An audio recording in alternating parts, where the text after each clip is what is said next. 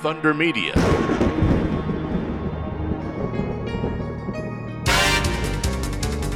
Hi, I'm Scott Pye. Hi, I'm Dave Reynolds. Hi, I'm Chaz Mostert, and you're listening to Supercars Today. Tickford Racing has now the job of rebuilding James Courtney's Mustang for the second time this season. Today, Tim Edwards shares his thoughts on the AGP weekend. I can't remember Australian Grand Prix round with supercars that hasn't been entertaining. I'm Natasha Voice. This is Supercars Today.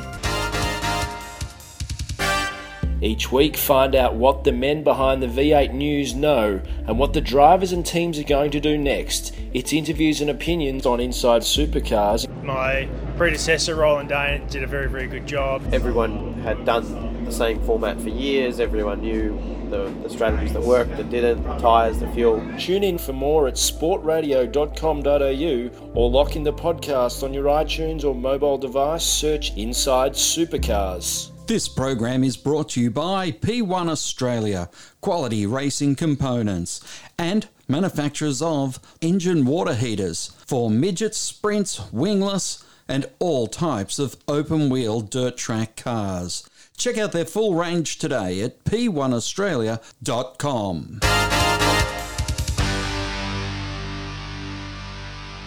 Tim Edwards summed up another interesting Australian Grand Prix weekend for the supercars. Performance point of view, you know, we had some challenges with tyre formats and tyre compounds and wet tyres, and so yeah, with race distances. I mean, every, everything, everything. It was a very tough weekend, and then obviously the fire.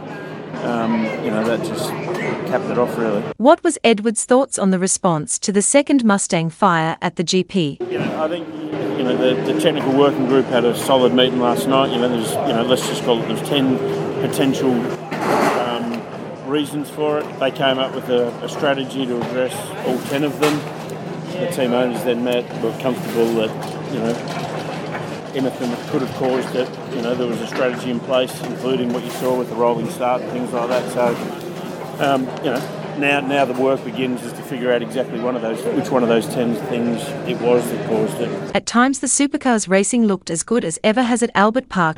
We, I, I mean, I can't remember Australian Grand Prix round with supercars that hasn't been entertaining.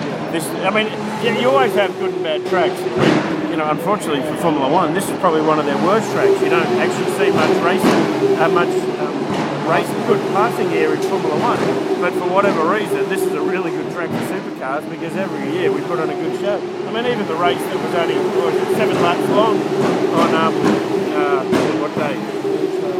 Uh, Friday's race. Holy shit, that was an entertaining seven laps. So, you know, for whatever reason, this track does suit our cars, and we do put good racing on here. So. Tickford this week has played host to supercars for testing of the centre of gravity of the Gen 3 cars.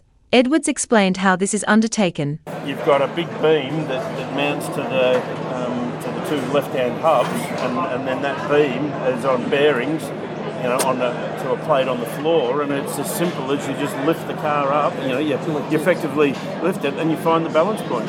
You know, and then you get your inclinometer on it and go, oh yeah, that's 97 degrees, or it's And what is Edwards' expectation of the Gen 3 as they head to Wanneroo? I have absolutely no idea. And and don't, don't forget, Wanneroo versus the Grand Prix. You're you know you're asking for very different things from the engines and the chassis and that. You know, They- they- you know i- i- if there's a uh, was a, uh, a horsepower um, disparity, well, this is the track that's going to show that. You know, you know, whereas. You'd argue, well, Perth, if there was a CFG imbalance between the cars, it's probably more likely to show that. So every every track, you know, demands different things from the cars. Join us next time on Supercars Today, and don't forget to check out our other motorsport programs Inside Motorsport and Inside Supercars both at sportradio.com.au, Spotify, and iTunes. This week's Inside Supercars features team bosses, all talking about the value of supercars at the Australian Grand Prix.